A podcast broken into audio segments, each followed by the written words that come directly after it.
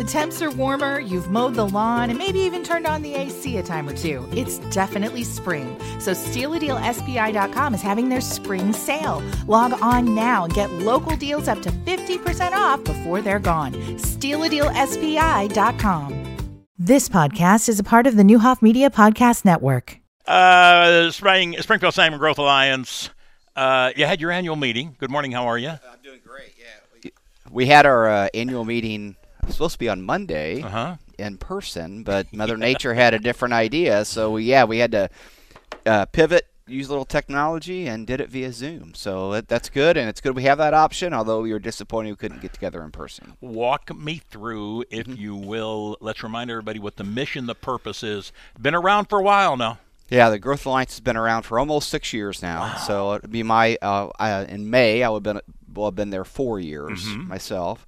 Our mission is to grow the economy of Springfield and Sangamon County. So, bottom line, we want more people living and working here in Springfield and the Sangamon County. That's the metric that we watch. What type of year was 03 bring or 23 bring me up to date and uh, there were a lot of things going on that some of them people may not have been aware of but it's pretty impressive when you put the list together Yeah, when you look at the amount of money that's being spent and uh, construction being built by our local tradespeople, it's very impressive. So, uh, for example, we had the Double Black Diamond Solar Development uh, fully under construction, about 400 workers out there six days a week building that in southwest Sangamon County. That's a 4,200 acre solar development by Swift Current Energy, and it is moving along rapidly. If you if you go out there, it, it's uh, it's like a city unto itself, um, and it's it's a big project. Uh, we also continue to make progress out at Pillsbury.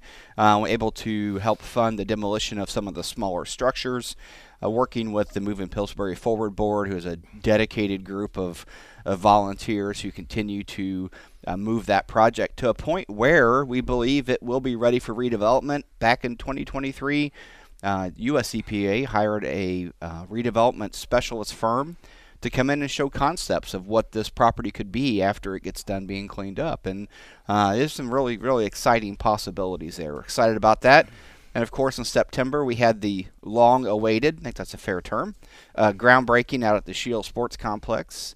And they were able to get uh, the mass grading and surface work done before winter shut things down. And so that project is uh, on schedule moving forward as expected. And it was, it was an exciting year, but um, I believe 24, and I know I know 24 has some really exciting things coming too. So safe to say that once the ground was broken I would guess and I think we've talked about this before but I don't know if it's changed at all there's some significant interest Yeah. in a lot of those lands lots out there am I correct oh oh definitely. Um, it uh, there was interest before, uh, but it was uh, you know kind of everybody standing around the edge of the pool waiting for someone to jump in to see what temperature the water is. Uh, but once that first person goes in, yeah, the the phone definitely has started ringing, and there's some really exciting interest out at the sports complex, and not just at that site, but just in Springfield in general. Um, not everybody wants to be right next to the sports complex. Uh, we've talked about the the double black diamond solar project. Tell me about the Land of Lincoln Energy Center. What's that Yeah. about, and are they about ready to start moving on that? Yeah, they're very close to breaking ground on that project. Also, in 23, they were working hard on squaring up some things with their uh, equity and investor, investor partners, and they were able to get that resolved before the end of 23, which sets them up for groundbreaking in 24. They have all of their necessary EPA permits and zoning permits and all that kind of stuff that has to be done. That's going to be, you know, about a 1.4 billion dollar investment in Southwest Sangamon County, just outside of Pawnee.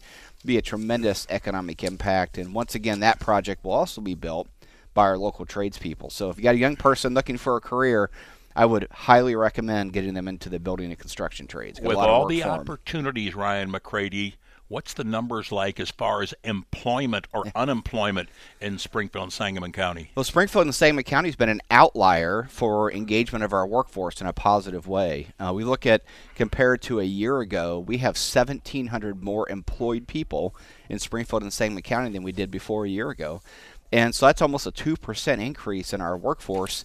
The state numbers just came out. The federal state numbers just came out last week for uh, December, and it shows that our workforce has grown by over two percent uh, in the last year. So that's the number of people actually working, and that's really exciting. That's not a common a common thing that you see around the country. So we are having more people working here in Springfield and Sangamon County. Very good. Thanks for stopping by as always, my friend. Thanks for having me on. Let's I appreciate keep it, going. I appreciate it. Thank you. You've been listening to the Neuhoff Media Podcast Network. For more, visit neuhoffmedia.com.